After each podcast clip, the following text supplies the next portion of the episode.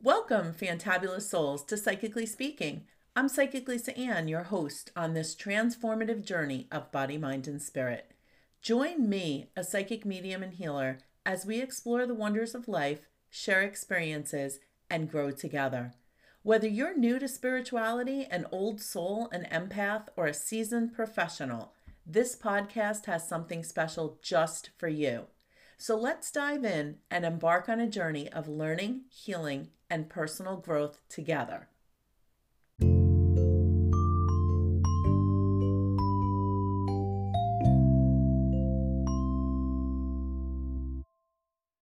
Hey, everybody. I am so excited to introduce you to our guest today, Dr. Denise Frutchey. We're going to be talking about EMDR. If you don't know what that is, you are going to want to stay tuned and listen to this. I am so thrilled to have her on. So let's bring her in and let's get this show going. Welcome, Dr. Denise. I am so thrilled, as I said, to have you on today. I have been referring clients for EMDR therapy for the longest time. And I cannot believe every time I refer somebody, I always get the same thing. People go, What is that? So I want to jump right in. I'm giving the floor to you. What is EMDR? All right. Before we actually talk about what EMDR is, let me kind of set the stage with what happens, just briefly. Let me set the stage with what happens during trauma and then we can talk about trauma as related to the EMDR. So, the significant thing that happens during trauma is we freeze emotionally. It's like there's a part of the brain, I like to think that there's a part of the brain that freezes during the traumatic event incident situation. That's one thing that happens. The other very significant thing that happens is during a traumatic event, we internalize a negative belief about ourselves. So, depending on what the the nature of the trauma, um, say say somebody's in a war zone, somebody's in battle. Well, it's kind of obvious that their negative belief might be I'm unsafe. They are, in fact, in an unsafe situation. But for somebody else in a different type of traumatic situation, the negative belief is going to be different. And, and we'll talk a little bit more about that. So there's that internalized negative belief that then gets carried forward from that moment on. The other thing that happens is we get stuck during the traumatic event and we lose our ability to access resources that would help us to act, function in an adaptive way. So, all of that is what's happening during the traumatic event. So, now EMDR as related to that. All right. So, and this as this trauma is happening that's not like something that you're consciously mm-hmm. aware of like i'm having this no. negative belief right and that's why a lot of times people don't even connect exactly in fact it's it's okay. probably it's probably an un, in in most situations an unconscious thing that happens. it's it's happening unconsciously all right so emdr EMDR, eye movement desensitization reprocessing, a fancy name for bilateral movement of sensory modalities, a fancy name for back and forth movement, bilateral back and forth movement of the senses. So it was originally thought that it the the healing effect was just with the eyes. So the therapist would sit with the client, and this still happens. Watch my fingers. And so the therapist would literally move the fingers back and forth. Sometimes we do it at an angle, but it's primarily back and forth, watch my fingers. So that's where the eye movement came from. And we believed that the eye movement was the healing effect. Well, we now know that it can be any of the senses. So, for example, in my office, I use headphones and they beep bilaterally beep, beep, beep, beep, beep, beep, beep. Yeah. And I also use two handheld sensors that pulsate bilaterally. So you have the beeping in the ears and the pulsing in the hands. So that's the equipment that we use. And it's it's that bilateral stimulation, the beeps, the pulsing. It we also can do it where the therapist can sit in front of you and pat the client's knees bilaterally. Pat, pat, pat, pat, pat. Um, so that's that's the experience of of you know the equipment of what happens during EMDR. Now, there's a protocol that we follow to actually get ready for the EMDR, and it's used during the EMDR. So the protocol is first, and, and we we typically, depending on time, do this ahead of time. So you might do this one session, and then the next session, the client would come in and we actually sit down and do the EMDR. Okay, but the protocol is first, um, we have the client describe the traumatic incident. So sometimes people get a little sketched out about that. Oh, I don't, I don't, I, I don't want to go back into the incident. It's very simply describing it. And typically people can describe their trauma without too much emotional distress. So the first thing is to simply we we target the incident, you know, because some people have had mul- multiple traumas, many different types of traumas. And so sometimes it can be a little bit labor intensive to figure out okay, well, what traumatic event do we really want to target? And I've found out just in working with people, what people deem as a level of trauma can be very different to very different people. I have worked with clients who, when they start telling me what happened to them, I will look at them and say, the fact that you are getting yourself out of bed, dressed, and participating in life is mind blowing to me. And then you'll have someone else who, on the scale of a trauma, it might not be, uh, you know, I don't want to judge a trauma, but it might not be one of like, let's say the top 10 to, to make it. And they internalize it as it was the worst thing. So I've had to learn like, how people view their trauma exactly. is completely different right? and and, and you make a really good point and i was going to bring it up later. Um, th- there's some controversy about what actually is trauma.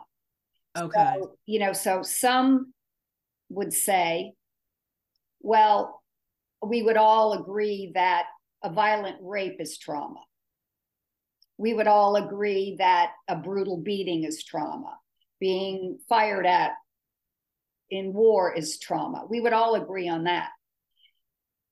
But after all these years of doing this, I have come to believe, and, and again, this is controversial, that that trauma can be a conversation. Trauma um, can be a rejection. It it it just matters the emotional toll, the emotional effect that the situation takes on the person. And I think that's really important because I think a lot of times, whether it's the person themselves that is stuck and can't move forward, or whether it's someone who's trying to help someone that's stuck and can't move forward. You know, it's too easy to judge a trauma and say, oh, well, that wasn't a big deal. What's wrong with you? Right. But to the person, it could really be a huge deal. Oh, exactly. That's exactly right. All right. Um, well, it, you know, just to throw this out there, I can remember the first EMDR I ever did, me personally, as I was the client. And it was a conversation. I was about 15 years old, and it was a conversation I had had with my mother in the kitchen. She was standing at the stove cooking something. I was behind her, and we were talking about something. But for me, it was traumatic.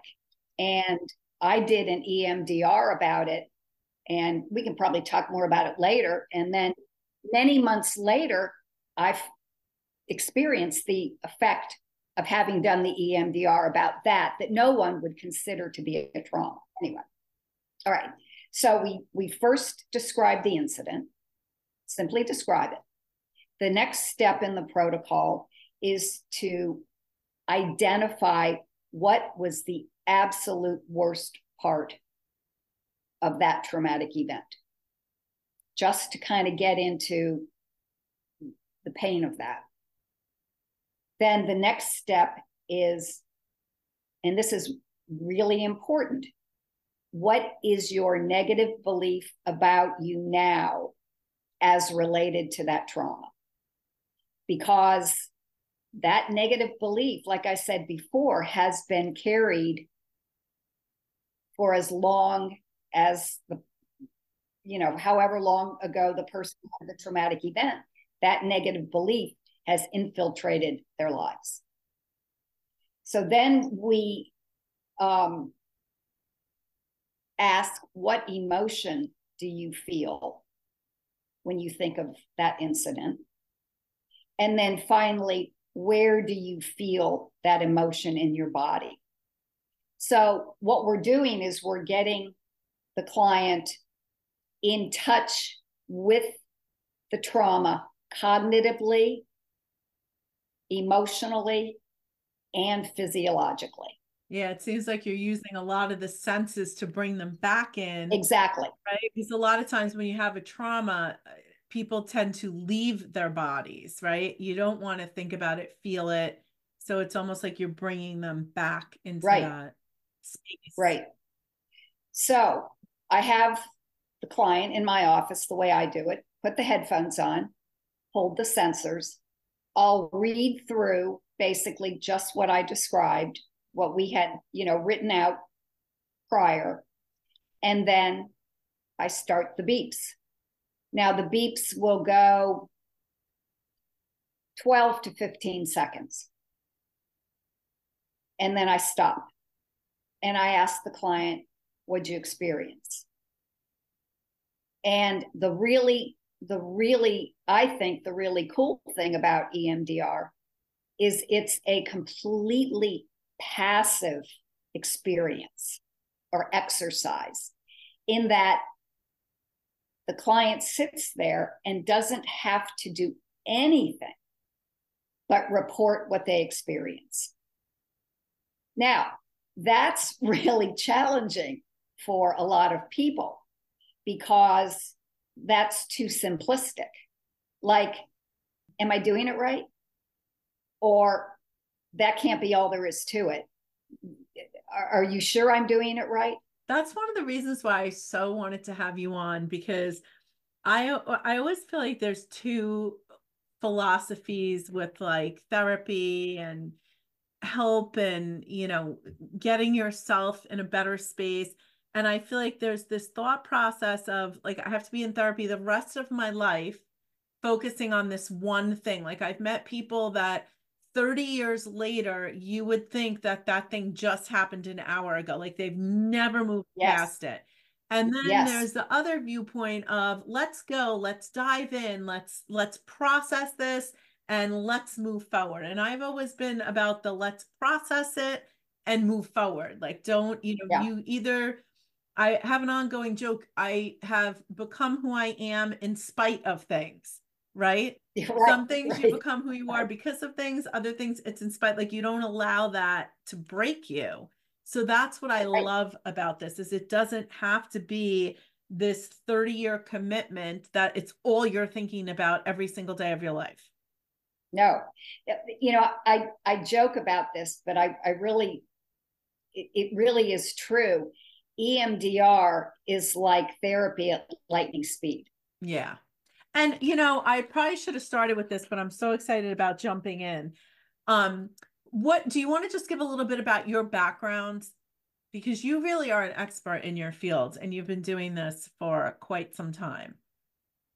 Um, yeah, yeah. In fact, it's so funny when when I was thinking about, you know, my bio and that I've been doing this for 40 years, I'm thinking, oh wow, people can figure out how old I am.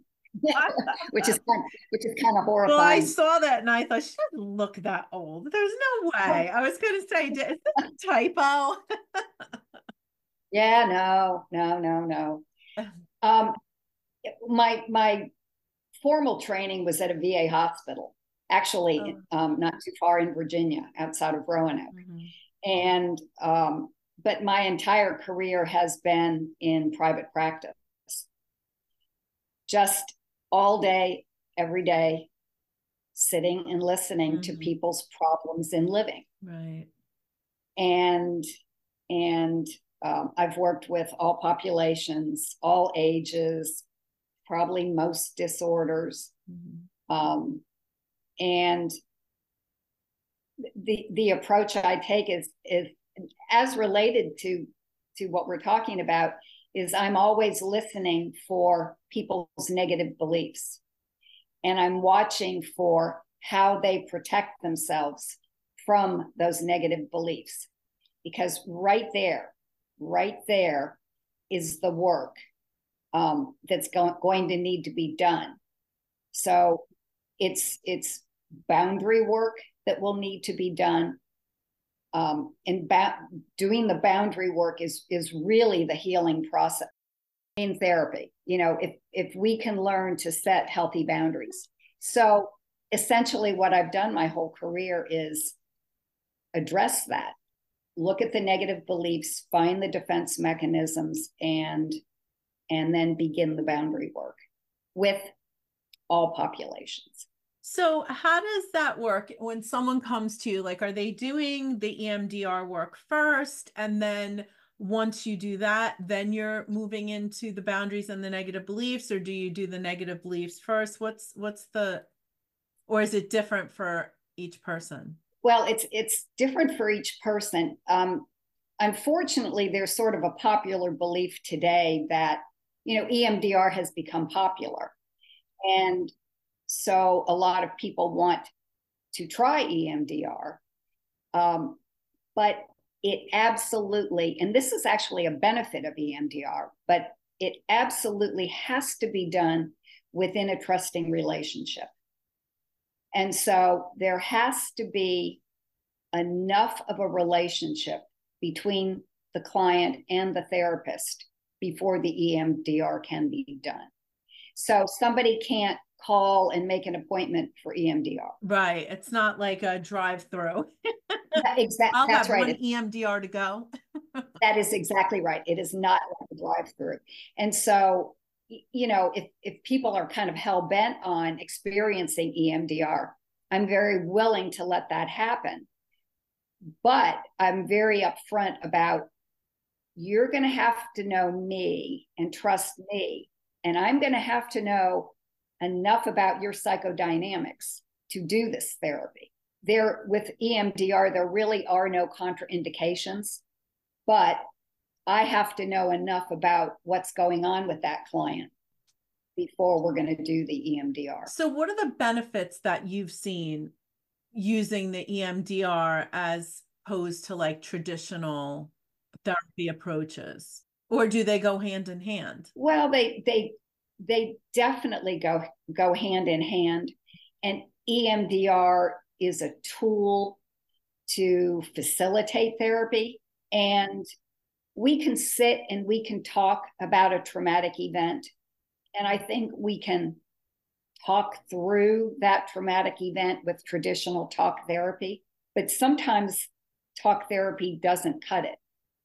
And and we're fortunate now to have a tool like EMDR as an addition to the therapy, uh, especially especially if somebody is stuck in the trauma and is being triggered and it's really interfering with the quality of their lives.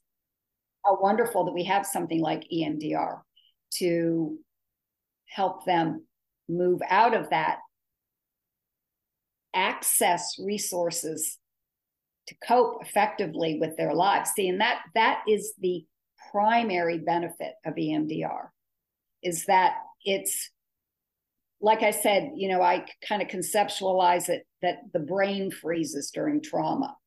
Well, it's during EMDR, the way I think about it is, is the brain just relaxes. And and then the person is able to access resources that they may have acquired along the way, but can't access it. And so the, the EMDR frees them up to be able to do that. So, what are some, you know, situations that you've seen where EMDR was just, you were just like, oh my gosh, this is just amazing? Um, I, I have to say that most of the time when I do EMDR, I have that experience. Oh my God, this is just amazing. Like for me as a therapist, it's almost a fun thing to do because the results can be so dramatic. One situation comes to my mind a man that I've worked with, he had been horribly, horribly, horribly brutalized by his father.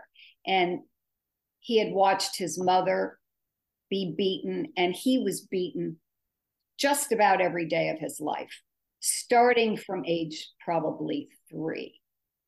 And um, something that he something that he struggled with was high control needs which makes sense you know his world was out of control but but what he did is as a little boy um, his mother was his parents had separated at one point his mother was off working in a bar and he would lay in the bed alone and just be terrified that the father was going to come back home. And so what he would do is he would rehearse escape routes. If he would hear like the dad come to, and he would do this night after night after night and lay in this just sweat drenched bed. So take this from this little boy doing this to he's now an adult. You can imagine how he would try to control his environment. And so he would try to control his wife's safety. Um, don't talk to that person. Don't engage with your boss. Don't buy that product. It just got bigger and bigger and bigger. Right. And then someone that doesn't know the background history thinks, oh, because we love to use the word narcissistic thrown around That's all right. the time, right? That's Think, right. oh, there's someone who's got a narcissistic controlling personality. That's right. But yet it's really somebody who had a trauma who's suffering. Correct. That's correct. See, and, and and the other element here is in the families that we grow up in, the patterns of interaction in the family determine a blueprint if you will. We learn how to relate, we learn how to interact, we learn what how to defend ourselves. All of that is kind of put into an unconscious blueprint in in our unconscious minds and as we grow up we act out that blueprint and so he was acting out the blueprint of trying to keep himself safe with the EMDR, he was released from it. And these high control needs went away.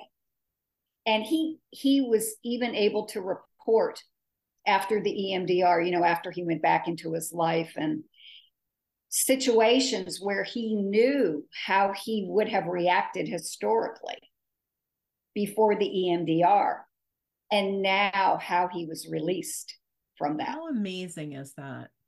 It's, it's this this same individual also had this chatter in his head and a lot of a lot of clients actually who suffered a lot of trauma have this chatter going on in their head now they don't really identify it as that because it's so familiar but through another EMDR with him it just so happened as a byproduct now i don't even remember what the exact EMDR was but as a byproduct of the EMDR the chatter went away it just went, and he was released from this chatter that he had lived with for 55 years. That's amazing. Yeah, it is. It is. It is amazing. Amazing. So, what are some of the other benefits of like who who is the ideal person? Is it just anybody who you know is trying to heal themselves, get beyond a block, you know is it good for people who they've tried other forms of therapy like who is the ideal client let's say for emdr well and and that's like and that's like we were talking earlier about trauma's controversial and and so i personally think that we would be hard pressed to find someone who had nothing, there was no incident that you could do an EMDR. Now, again, you know, some I think there there would be some therapists, EMDR therapists that might disagree with that. It's been my experience that you and me, we could find, well, like I, I, I talked about my EMDR, but with just about anybody, you can find a situation that that has been the residuals have been troubling their whole life that, can be EMDR. Two two things that that I tell clients, you know, a lot of people report not remembering things. I don't remember my childhood. Oh, I don't remember hardly anything in my childhood. Well, I don't remember anything from age 12 on. Well, that's not a good sign. That suggests emotional pain.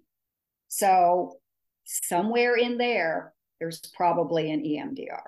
Certainly, there's an EMDR. You mentioned before about how the EMDR works hand in hand with those negative belief systems. Like, you can't just do the EMDR with then focusing on those negative belief systems and dealing with the negative belief systems. So, how do you make that transition from okay i've done this emdr session and now let's really dive into those negative beliefs. well the so with the with the negative belief that's internalized during trauma the emdr is going to address that negative belief. And at the end of the emdr the person with a successful EMDR, which they mostly all are, will they're they're they're probably not going to walk out into the world and you know have the corner of the market on self-esteem. But they they are going to feel some relief from that negative belief that they've carried their whole life. Now are they aware of what that is? Or the EMDRs, uh, you know, you mentioned like once they have the session, it kind of releases those tools and those coping mechanisms and things like that. So, uh, you know, after they have it, are they able to like identify, oh, this is that negative belief? Um, let me, I'll, I'll give you an example. The, the example of my own first EMDR. Okay, so it was a conversation with my mother in the kitchen. So it was three months later, and I was actually in training, learning how to do EMDR. And I was on the phone with the therapist who was teaching me EMDR.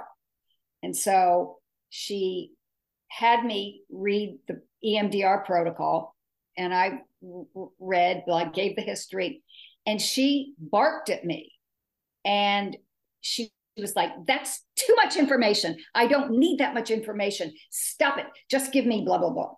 And my reaction, I probably can't say it what what I was thinking, but I was incensed that a colleague talked to me that way.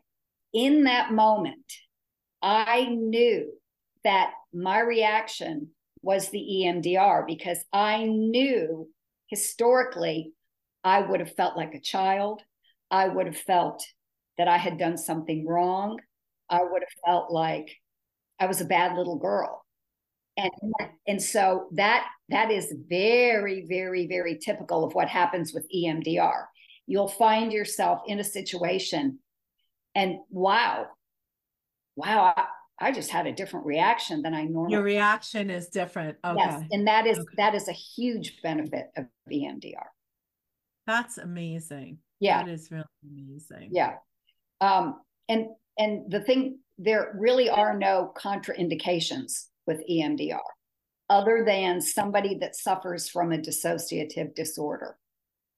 We don't do EMDR. Right. It's you and I were talking a little bit before we started, and we were talking about um, negative beliefs that people have about themselves. Yeah. And I was saying how, you know, it cracks me up how we are all so tough on ourselves and we never think someone else has a negative belief about themselves or someone has a negative opinion of themselves right i tell people all the time we all have things about us that we don't like about ourselves right or we all have these negative you know i'm not good at this or that and we look at other people and we think, especially in this day and age, right? With social media, everybody gets a 30 second flash of someone's life. And so many people that I work with, they're trying to live up to an expectation that is not even realistic yes. because that that thing that they say oh i want to be a mother like that that's a 30 yeah. second flash of someone's life, you're not seeing all the craziness that happened before that shot was taken. Yeah. Right. Sure. So we were talking about that. Do you want to talk on that a little bit about, you know, uh, people's individual struggles with negative beliefs and sometimes feeling like they're the only ones that are doing it wrong? Well, yeah. Unfortunately, I like I was saying to you, I have a particular interest in negative beliefs and how we protect ourselves. And I believe definitively 100% that every single one of us struggles with negative beliefs because none of us have come from a family that has the corner of the market on mental health. Right. So I totally agree with you. I really do. And no matter how hard our parents tried to be the perfect parents, their parents were not the perfect parents and their parents were not perfect and so the the pathology if you will the unhealthy patterns get passed generationally and so we can work as hard as hard as hard as we can to correct things. But it it, it we can't correct everything. And so each of us is wounded in our own ways. And and i believe that the negative beliefs that we struggle with they're insidious and they infiltrate so much of what we think and feel and because they're torturous and uncomfortable depending on the extent of the negative belief we then figure out ways to protect ourselves you'll love this when my kids were little I was divorced. So every time I would get that, Ma, I would go, you know what? You're going to be fine. Here's a dollar for the therapy box. I know very good therapist. You'll be fine. So my kids are grown now.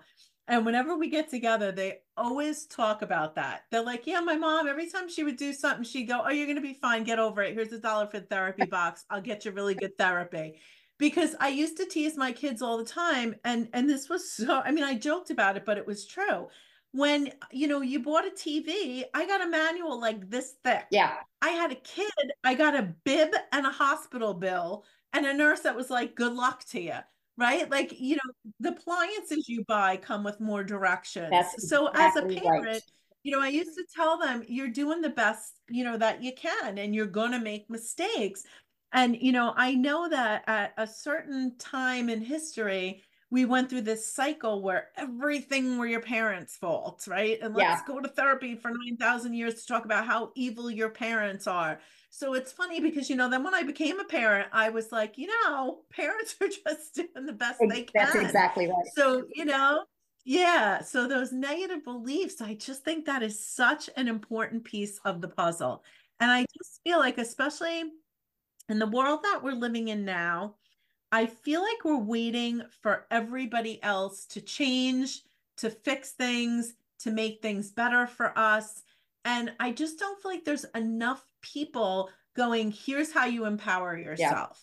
Yeah. You know, I, I have never really shared the details, but I went through a very serious trauma when I was younger. And it's very interesting how many different ways it has come up and manifested throughout my life, yeah. right? And I just want to tell this really crazy story real fast. I had years ago, I had a nun. I was at my healing center in New York, and this nun walked in. And she said, I do this new healing technique and I'd love to try it out on you and blah, blah, blah, blah, blah. So, I, you know, I'm always game. I'm like, yeah, that's great. So she said to me, think of something that you feel like is a block that you have. So I said to her, I want to know like why I can never hold on to money or why I never let people help me. Right. So she's like, well, pick one. I'm like, all right, well, why I never let people help me. So we go through this whole thing, and it was similar to what you're talking about, where she said to me, well, the crazy thing was, is she did muscle testing. Yeah. Right. So she never asked me about the trauma, nothing. She just said, what do you want to focus on? I said why don't let people help me? She said let's see where this where this is settled where this belief is at she literally went to the year of the age i was when this trauma happened okay? So then she said to me very similar i want you to just describe what you remember at the time of this trauma. And as i was talking about it she said stop right there. And she said what's the first thought that you have and I had never thought about 33, 34 when this was going on. My first thought was, I can never trust anybody to protect me. I'm always going to have to protect myself. Yes. And I was like mind blown, wow. right? Absolutely. Because I realized now it's funny because what we talked about before, I love that example you gave about that man, right? Because from the outside looking in you know people always say oh you're so independent you're so stubborn is a word i get a lot and i am stubborn but a lot of that of not letting people help me of i have to figure it out myself i have to do it myself a lot of that does come from that trauma you know? Mm. So i just think there's so much to that dealing with the trauma and understanding where am I getting that negative belief from. I think that is like one of the most freeing things that we could really do. And do you find so once I had that awareness, right? It doesn't mean that that negative belief just totally disappeared and I've never visited it again, right? It's something that manifests but the difference is this time I'm aware of it. I know what to do when it happens, and I know how to deal with it. You have power over it once you bring once you bring it into consciousness. Right. Can you talk about that just briefly? Because I think sometimes people think, well, now that I realize I have this negative belief, it's just never going to happen again. And then when it does, they go, I failed at this. I'm not doing it right. But I don't think it's the the goal can't be that it's never going to happen again. The goal is the awareness of it. The awareness of it and the perspective of it. Um, that that it was put on you. It's not real. You know where it came from, and that gives you power over it. And you know, you're so right. It's not like it it just dissipates and goes into thin air. It's still there, but you have you can work with it. And and under stress, unfortunately, it's going to intensify. And so you have to be aware in stressful situations that it could infiltrate your thinking. And so you have to stay mindful of it. But you have power right. over it. And I love having that. Yeah. Conscious mind. Having that power. And I think so, that's so much is bringing things into yes, consciousness. And I think that's what this is all about. It's whether it's therapy or, you know, a different healing technique, it's all about taking your power back. It's not about perfection yeah. because it doesn't exist. It's not about, Correct. I'm going to read a book and never have a bad day because that's not realistic. It's about when you hit those little bumps in the road, having the tools that you need and the techniques that you need to move forward in the best way possible. Yeah. And and and one of the most important things is if we can be honest with ourselves. Mm. You know, that's that's where the defense mechanisms, you know, the ways in which we protect ourselves from the negative beliefs and from other wounds um, get in the way. They get in the way of us being honest with ourselves and with others, and they get in the way of us getting what we really want in life. Right. I keep thinking about that example you gave about that man, and I wonder like how many people really were aware of what happened to him, right? That if they would have known his background, if they would have interpreted his behavior in a different way well we actually actually had almost a mini experiment in that he and his wife were mm. separated mm.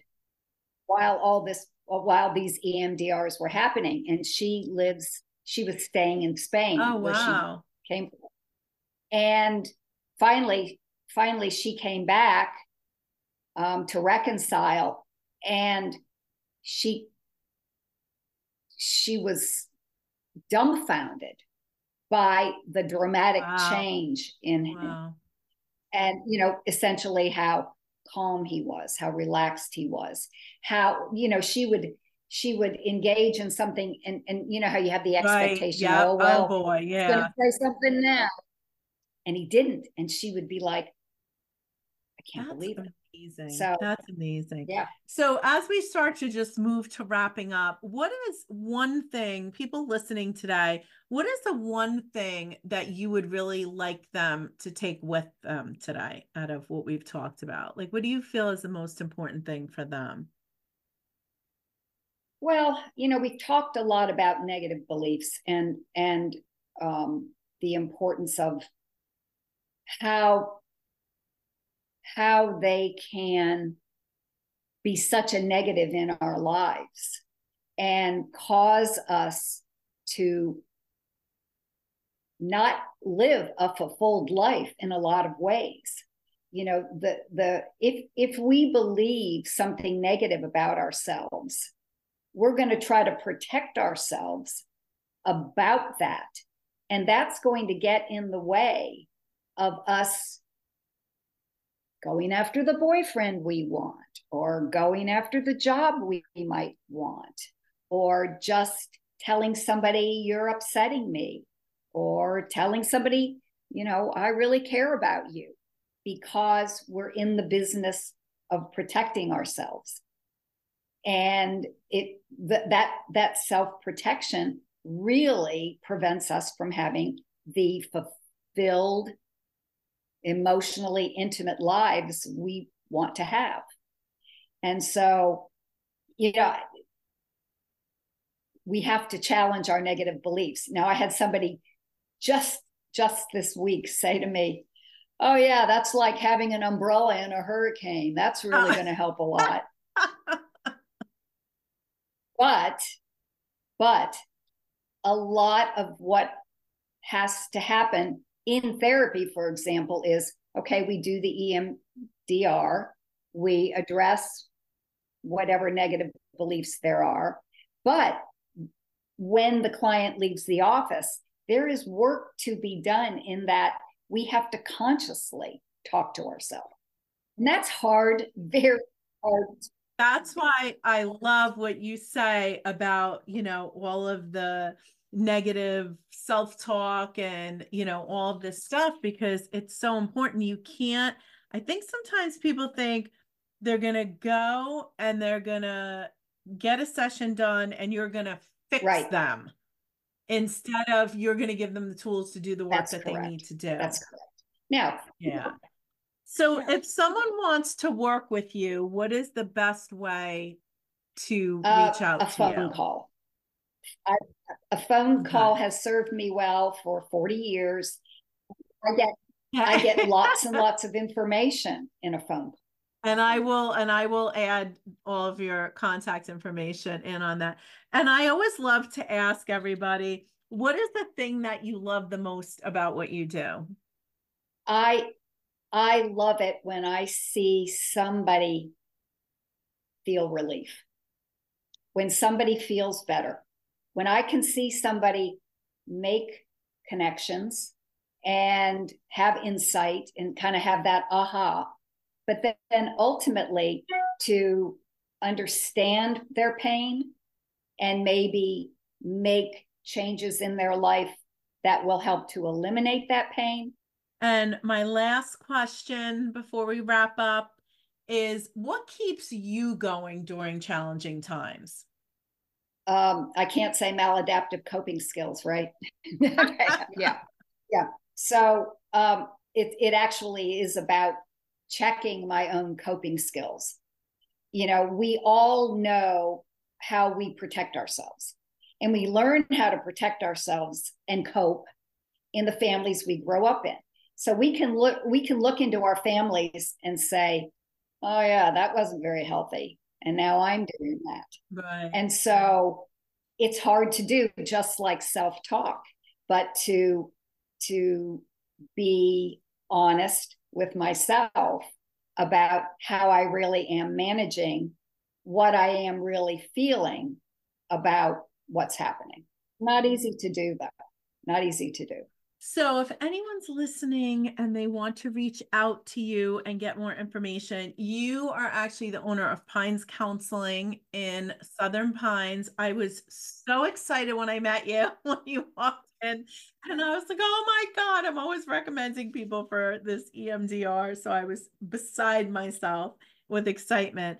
Um, so, your website is pinescounseling.com right. or they can reach out to you 727 244 0151. And that's 727 244 0151.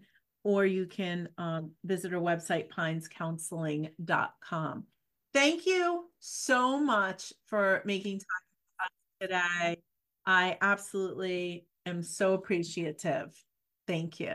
Thank you, Lisa. It was fun.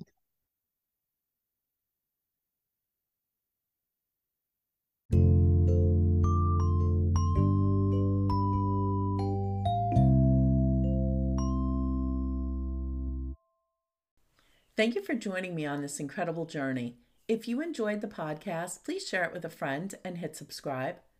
For more about my free live weekly happy hour via Zoom, my work, or visiting my Body, Mind, Spirit Spa and gift shop in historic downtown Southern Pines, North Carolina, visit spiritquestnc.com. Remember, life isn't always rainbows and butterflies but each and every day you have the power to be fantabulous. Embrace that power, let your inner light shine. Until next time, stay empowered and keep embracing life's magic.